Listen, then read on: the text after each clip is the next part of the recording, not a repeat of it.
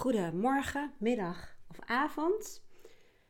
Ik neem deze podcast op speciaal voor iemand en die weet natuurlijk uh, wie het is. En ik zal af en toe een beetje haperend praten, omdat ik heel erg uh, erop let, um, hoe moet ik het zeggen, hoe ik dit vraagstuk naar voren breng, zodat um, anderen in de omgeving haar nou van niet zullen herkennen. En alsof dat kan, want dat gaat wel heel ver natuurlijk. Maar ehm, je snapt dat een van mijn belangrijkste dingen is om uh, nou ja, de personen die bij mij komen en de informatie die ze delen, om die geheim te houden. En um, heel veel mensen hebben wel baat bij vraagstukken die in mijn uh, praktijk worden gesteld. Dat ik dat deel, omdat ik weet dat heel veel dingen universeel zijn. Maar je snapt als ik dat doe, dat ik uh, wat dingen ga verbuigen en ombuigen. En wat uh, voorbeelden door elkaar heen haal van verschillende mensen. Om zo ook de privacy uh, te waarborgen. En uiteraard zal ik nooit namen gebruiken. Dus in dit geval um, ga ik even een vraagstuk behandelen. En dat doe ik met een bepaalde techniek. Een vraagstuk die heel veel voorkomt. En met name zie ik deze vragen door vrouwen gesteld worden. Ik ga even naar het mailtje kijken waar het vraagstuk in staat. En daar ga je merken dat ik wat, uh, wat ga uh, haperen, want ik wil dat niet letterlijk voorlezen. Maar ik zal het even de essentie ervan uh, weergeven. Mm, heel veel vrouwen zeggen, ik ben mezelf kwijt. Of misschien heb ik wel overgangsklachten. en hoe kan het nou? Ik ben altijd zo'n vrolijk type. En ik ben altijd zo optimistisch. En in één keer kom ik mezelf tegen. En um, dan zegt ze bijvoorbeeld ook, uh, er zijn gewoon een aantal mensen om mij heen die mij heel erg veel energie kosten. En dan kan ik niet tegen en ik probeer dan ook wat afstand te bewaren. En je hoort ook veel vrouwen zeggen, ook mannen trouwens, maar van, uh, dat ze heel vaak sorry zeggen. Hè? Eh, zichzelf excuseren. En dat dat vervelend is. En je ziet ook dat mensen bijvoorbeeld zeggen van... Um, ik ben echt iemand, of ik ben echt een denker, of ik ben echt iemand, een gevoelsmens. Nou, laat ik uh, daar eens even op ingaan. Um, ik gebruik ook de metafoor van een boek wat ik je aanraad. Het boek heet Ik ken mijn ikken, waarbij de K voor N tussen haakjes staat. Dus ik en mijn ikken en dan met die K ertussen, ik ken mijn ikken. De metafoor die zij gebruiken is um, dat iedereen een levensbus heeft. En dat jij de chauffeur bent van je bus. En in die bus zitten allerlei onderdelen van jouw persoonlijkheid. Dus allemaal verschillende kanten van jou. En voor in je bus zitten primaire kanten, kanten die een hele grote rol spelen in jouw leven. En achter in de bus zitten verstoten kanten. Dus kanten die er van jou niet zo mogen zijn, die je niet de ruimte geeft. Dus ik ga hier nog heel vaak uh, podcasts over delen. Dus um, dan uh, merk, zul ook merken dat het steeds meer gaat landen. Maar laten we die bus eens eventjes beschouwen. Dus we gaan even deze vrouw uit dit vraagstuk even, um, uh, gaan we dit onder de loep nemen aan de hand van die levensbus. Ik weet dat zij um, meerdere kinderen heeft en dat zij nu um, een leeftijd heeft van uh, 50 plus. En wat je vaak ziet, hè, die levensvraagproblematiek zullen we maar zeggen, of ontwikkelingsconflicten, zijn allemaal mooie woorden voor bedacht die heb je in verschillende fasen in je leven. En je ziet dat die vaak bijvoorbeeld ook ontstaat als de kinderen volwassen zijn en zichzelf wel redden. Wat je vaak ziet is dat een vrouw haar uh, verzorgende kant, die zit voor in de bus. Dat is een kant die voor iedereen zorgt. En die zorgt dat het hele gezin het naar het zin heeft en dat alles goed gaat. Dat het gezin draait, dat het huishouden op rolletjes draait. En je ziet ook dat die kant van haar heel heel erg gericht is op de ander. Heel vaak staat daar ook een pleaser naast of een behager. Een kant die um, ja, extra hard werkt om de anderen naar de zin te maken. Ken je bijvoorbeeld die term van ik zorg, dus ik besta? Nou, een beetje dat idee. Nou zie je vaak dat op een gegeven moment, uh, dat kan in meerdere fases van iemands leven tevoorschijn komen, maar in haar geval 50 plus, kinderen zijn volwassen, redden zichzelf. En in één keer, zo lijkt, komt er ook een andere kant uit de bus tevoorschijn, een verstoten kant. En die kant zegt: Hallo, ik ben er ook nog. Ik ben je assertieve kant, weet je nog? Of ik ben je gezonde egoïst en ik wil ook wat. Het is fijn dat je voor iedereen hebt lopen zorgen, maar nu zijn de kinderen volwassen en je man heeft gewoon zijn eigen ding. En jij staat er een beetje uit de raam te staren van: oké, en nu? Wat ga ik eens doen? Je hebt altijd gezorgd voor anderen. Dat is altijd gericht geweest op, uh, op andere mensen. Ja, en nu sta je daar met je bek vol tanden, want wat ga jij nou eigenlijk doen? En uh, dat is even heel cru gezegd, maar je ziet vaak dus dat een kant, een verstoten kant uit die bus in één keer tevoorschijn komt. En daarom zeggen mensen vaak, ik ben mezelf kwijt. Omdat er bij wijze van spreken een soort van verschuiving plaatsvindt in jouw levensbus. Dus de kanten die jij zo goed kent, die kun je dus nu minder inzetten. Die vrouw, die kan ze minder inzetten. En um, enerzijds omdat de kinderen natuurlijk volwassen zijn, maar anderzijds omdat ze ergens uh, toch een beslissing heeft genomen. Ja, hallo, ik ben er ook nog. Ik ga me meer op mezelf richten. Uh, gisteren zei iemand bijvoorbeeld: uh, Ik wil mezelf meer centraal zetten. Dat is ook zo'n mooie uitspraak. Um, nou, je ziet dus dat die verzorgende kant, de kant die zich opoffert, de pleaser of de behager, die, um, ja, die, wil, ja, of die wil niet minder actief zijn, die wil heel graag actief zijn. Maar die um, heeft zo hard gewerkt dat het die vrouw in de weg staat om te ontdekken wie ze zelf is en wat ze zelf wil en wat ze zelf belangrijk vindt. Dus ze heeft zich te veel opgeofferd. Dus als je kanten van jezelf onderdrukt, dan kunnen ze in opstand komen. En dat is vaak het geval. Dus die kant, bijvoorbeeld de gezonde egoïst, um, of uh, de assertieve kant, of nou ja, de levensgenieter bijvoorbeeld, die komt in één keer in opstand. En dat is een heel raar gevoel als dat je overkomt. En ik zeg overkomt omdat je vaak um, ja, helemaal niet bewust bent van die verschuiving in je bus. En daarom zeggen mensen, deze vrouw bijvoorbeeld ook, ik ben altijd vrolijk. Dus ze heeft ook een hele primaire uh, vrolijke kant. De vraag is, is die werkelijk vrolijk? Of is dat een kant van haar, een, een optimist die heel hard aan het werk is geweest om te zorgen dat alles maar leuk bleef, ongeacht uh, alle moeilijke en slechte en, en heftige gebeurtenissen.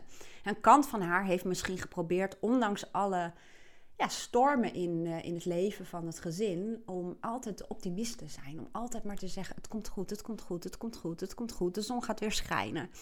En als die kant zo hard heeft gewerkt, dan is er een andere kant, een kant uh, in haar bus die, uh, die, ja, die misschien wel zou willen huilen. Of die misschien het niet meer ziet zitten. Of die ja, een keertje zou willen voelen. Of misschien een keertje uh, het niet zou willen bagatelliseren. Hè? Dat is natuurlijk wel een uitspraak die ik doe. Maar er zijn verschillende kanten. Misschien haar emotionele kant die ook wel graag de ruimte wil hebben. En die komen nu in opstand. En daarom zeggen mensen dus van... Hoe kan het nou? Ik ben altijd zo vrolijk en positief. En nu kom ik in één keer mezelf tegen. Nee, je komt in feite niet jezelf tegen. Je komt andere kanten van jezelf tegen. Die er ook zijn. Maar die gewoon achter in je bus verstopt zaten. Dus die zijn in één keer zich vrij gaan bewegen. Dus zie het maar voor je dat ze misschien al die tijd in de gordels achterin hebben gezeten. Misschien zat er zelfs wel één in, in de kofferbak. En die zijn op de een of andere manier uit de gordels gekomen en die laten zich nu zien. Dus dat is heel, heel, heel verwarrend. Um, en dan zie je ook dat ze in één keer zich bewust wordt van mensen die haar energie kosten. Dus dat is ook een stukje opstand. Dat ze merkt, hé, hey, die mensen kosten me energie, ik heb daar geen zin meer in. Dus een kant van haar zegt, uh, flikker op man. Uh, zorg dat je afstand houdt van, uh, van die mensen, want die kosten jouw energie. En, uh, maar je ziet, ze zegt nog steeds van, ik zeg heel vaak sorry, ja, omdat die pleaser nog steeds voor in haar bus zit. Of haar innerlijke criticus die zegt, doe nou niet zo raar en straks vinden ze je raar en je hebt altijd goed gezorgd en nou in één keer doe je dit en dat kun je niet maken en wat denken de mensen wel niet van je. Nou, dat circus vindt gewoon plaats in jouw hoofd, CQ de levensbus. Heel verwarmd allemaal um, en uh, best wel chaotisch en, en uh, lastig als je daar middenin zit.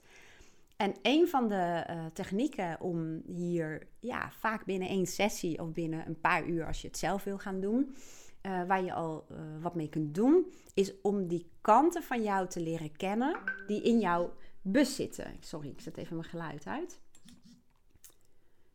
mijn innerlijke criticus zegt nu tegen mij: Oh, echt waar, dit is volgens mij al wel de tiende keer dat je geluid aan laat staan als je een podcast op gaat nemen. Hoe dom is dat? Maar goed, um, ik ben meteen even afgeleid. Zo zie je, zo gaat, dat gaat zo. Um, even uh, terug naar uh, de levensbus en het vraagstuk van deze vrouw. Ik zou er ook aan willen raden om eens te kijken naar, um, ja, om een soort uh, psychisch landschap te maken, zo noemen ze dat, om is even bij wijze van spreken die bus te tekenen en te kijken welke persoonlijkheidskanten van mij zitten in de bus en op welke plekken zitten ze. Om gewoon eens te kijken um, ja, welke kanten zijn gewoon nu heel sterk aanwezig in mijn leven en wat hebben ze mij te vertellen. Want als je ehm, je daarvan niet bewust wordt, wat er dan wel eens gebeurt. Hè? Want ik zei al, jij bent de chauffeur van de bus, dus jij hebt het stuur in handen. Maar in de praktijk is het heel vaak zo dat één van jouw kanten het stuur overneemt. Als iemand paniekaanvallen heeft of heel erg uh, angstig is, dan heeft hij, is hij de controle kwijt. En dat klopt ook, omdat angst aan het stuur zit. Dan kun je ook niet meer helder nadenken.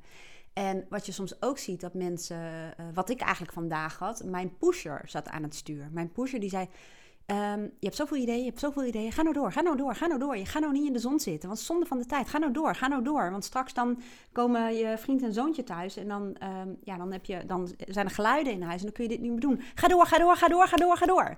En die hadden op een gegeven moment mijn stuur overgenomen, waardoor ik gigantische onrust in mijn kop had. Um, het gaat erom dat je bewust wordt van, in mijn geval, dat mijn pusher mijn stuur over had genomen. Waardoor ik in een soort van uh, zesde versnelling uh, door de straten heen scheurde. Maar dat ik ook een ontspannen kant heb. En die ontspannen kant, die wil mij ook wat vertellen. Want als ik die te lang onderdruk, dan kun je me voorstellen, dan kun je jezelf opbranden. Nou, dat willen we denk ik niet. Ik en van niet. Dus ik, op, uh, ik word me op dat moment bewust dat die kant aan mijn stuurs gaat zitten. En op dat moment denk ik, oké, welke kant zou mij nu dienen? En die vrouw kan dat ook doen. Door eens te kijken welke kanten van mij zijn nu sterk aanwezig in mijn leven. Wat willen ze mij vertellen? En um, ze gaat zich dan ook bewust worden van de keren dat die kanten het stuur overnemen. Bijvoorbeeld haar negatieve, pessimistische kant, die het stuur over gaat nemen. En dat is niet voor niks, want die wil haar ook wat vertellen. En de manier om erachter te komen wat die kanten jou te vertellen hebben, is door er letterlijk en figuurlijk mee in gesprek te gaan.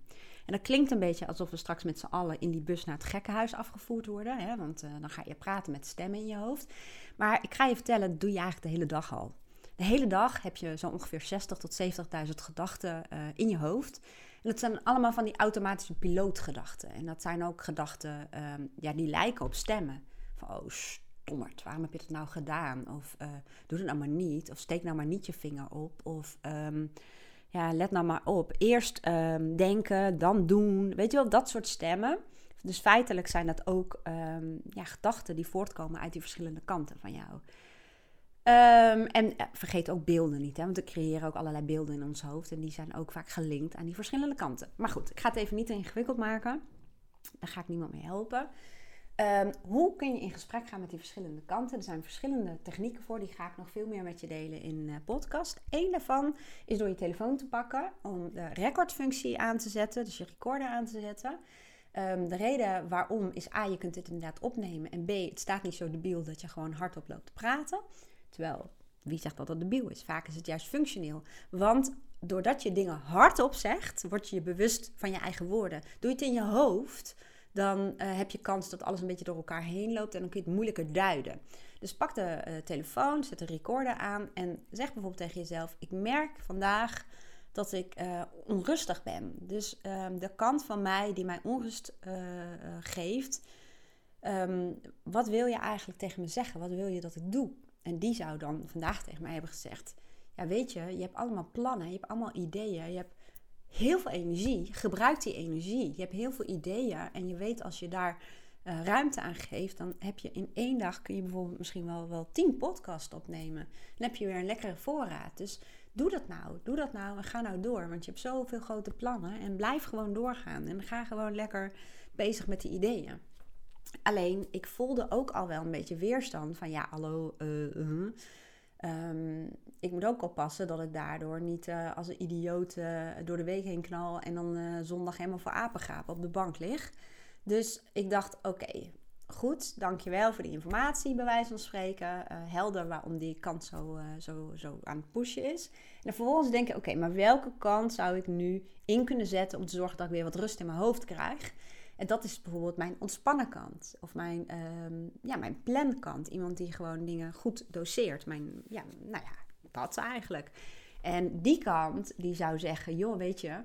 Uh, je bent ondernemer, je hebt een studiedag gepland, dus je hebt uh, vandaag geen coachafspraken. Dat is best wel uitzonderlijk. Um, die opleiding uh, ga je makkelijk halen, het examen ga je ook makkelijk halen. Dus um, ja, what the heck, waarom zou je gaan leren? Waarom zou je niet gewoon even lekker in de tuin gaan zitten, even lekker uurtje opladen? Um, het is eigenlijk de eerste lentedag dat je met je kop in de zon kunt zitten. En daar heb je heel erg naar verlangd. Je bent gek op de zon, je bent gek op zonlicht. En dat doet je heel erg goed. daardoor ehm, laat je nog meer op. Ook al heb je het gevoel dat je heel veel energie hebt, maar je laat nog meer op. Je komt even tot rust. En dan zul je zien dat daardoor ook ideeën um, beter worden. Dat je even met afstand ernaar kijkt en even rustig in die, in, nou ja, in die rustmodus zit. En daarna dan pak je het gewoon weer verder op. En daardoor zul je merken dat je ook je energie beter doseert. En dat je de komende dagen ook gewoon nog in zo'n hoge energie kunt zitten. Nou, zie je, dit is even een voorbeeld. En die vrouw waar ik het over had, die zou uh, eens kennis kunnen maken met de kant die, uh, nou, die helemaal niet zo vrolijk is. Dan zou ze kunnen vragen: Oké, kant van mij die helemaal niet zo vrolijk is, wat wil je mij vertellen? En mogelijk gaat hij dingen zeggen zoals: Weet je, je hebt jaren alles gedaan voor je gezin. Je hebt hele heftige dingen meegemaakt. En je hebt altijd maar geprobeerd er het beste van te maken. Je bent vrolijk doorgegaan om de rest mee te trekken. Maar wordt het niet eens tijd dat je zelf ook wat gaat verwerken? Ja, ik wil je alleen maar laten zien van um, die pokerface of die happy face, noemen sommige mensen die ook. Uh, die werkt niet altijd. Want daardoor verwaarloos je een kant, een kant die wil voelen. Een kant die wil voelen wat echt is. En misschien vind je dat een beetje eng en ben je een beetje bang dat je zo meteen um, nou, in die kant terechtkomt en er niet meer uitkomt. Maar dat gebeurt niet. Want wel als je die kant verwaarloost, want die gaat steeds harder roepen en schreeuwen en je gaat dan lichamelijke klachten krijgen. Want negeer je je mentale klachten, dan ga je merken dat je lichaam uh, ja, ook gaat schreeuwen. In dit geval is dat overigens al aan de hand. Dat is vaak ook een, een teken dat uh, een kant aandacht wil en dat, dat je daar echt naar moet luisteren. Dat zijn ook allemaal beschermingsmechanismen. Nou, en vervolgens zou ze kunnen kijken van wat voor kant zou ik nu meer kunnen gebruiken. En bijvoorbeeld, is, misschien is dat wel haar liefdevolle kant. Die zou zeggen, hè, uh, uh, lieve vrouw, je hebt zo hard gestreden, je hebt zo hard je best gedaan. Um, ja, wees lief voor jezelf. Ga eens luisteren naar je behoeften. Hè, wat voel je eigenlijk? Waar heb je vandaag behoefte aan? Ga er meer naar luisteren. En um, nou, misschien veel behoefte om met iemand hierover te praten. Richt je meer op jezelf, want daar zit zeker een behoefte. En dan stap voor stap, dan gaan we ervoor zorgen dat je, nou ja, dat je je wat meer stabiel gaat voelen. En ook meer voor jezelf op kunt komen. En stop met dat sorry zeggen voor niks. Nou, eh, dit is even zomaar een, een, een verzinsel, zeg maar, want ik kan het voor haar natuurlijk niet bepalen. Maar ik wil haar en jullie, daarom uh, kijk ik ook altijd welke uh, dingen kan ik gewoon met meer mensen delen, zodat meer mensen iets aan hebben. Ik zou je dus eigenlijk willen uitnodigen om je kanten gewoon te leren kennen. En om uh, te luisteren naar de informatie die ze je willen geven en naar hun, uh, ja, hun functie. Ze willen je beschermen. En ik weet dat het heel suf en raar kan klinken. Ze willen je beschermen. Van, oeh, dat is wel gek om te doen alsof we allemaal uh, kanten in onszelf hebben die een eigen identiteit zijn. Maar ga toch maar eens zo proberen. Want daardoor koppel je jezelf ook los van die kanten. Want daar zit ook een gevaar in. Als je bijvoorbeeld zegt, ik ben een ochtendmens. Ik zeg dat heel vaak namelijk. Ik ben, een, of ik ben nu eenmaal een ochtendmens. Dan identificeer je met die kant. Waardoor je brein eigenlijk aanneemt. Ik ben, dus het is onveranderlijk. Als je zegt, um, ik hou ervan om heel vroeg op te staan. Om vroeg naar bed te gaan. Dan is dat een, een deel van jou, een, een voorkeur. Maar het is wel veranderlijk. Dus als dat een keertje niet zo is, dan is het geen probleem. En als je blijft zeggen, ik ben een ochtendmens. En het wordt een keer laat. Dan dan, ja, dan, dan ga je weerstand voelen. Omdat je helemaal tegen je natuur ingaat. Snap je wat ik bedoel? Dus um, nou, ik, uh, dit is een techniek die ik heel, heel veel gebruik in mijn uh, coachpraktijk. En ik ben op dit moment ook een, uh, een training aan het ontwikkelen om dat bij jezelf te doen. Ik begeleid ook een groep met, met mensen. En dat zijn ja, eigenlijk wel kleine groepjes, zodat je wel veilig en comfortabel voelt. Waarmee ik dit ook doe. En het voordeel van de groep is dat je van elkaar kunt leren. En ook um, ja, word je ook uitgedaagd door kanten van iemand anders. Want dat gebeurt ook, de interactie met kanten van een andere persoon. Um, dus nou ja, mocht je denken, ik wil hier wat mee, dan zijn hier verschillende mogelijkheden. De eerste is om het zelf te doen, dan raad ik je dat boek aan, Ik ken me ikke.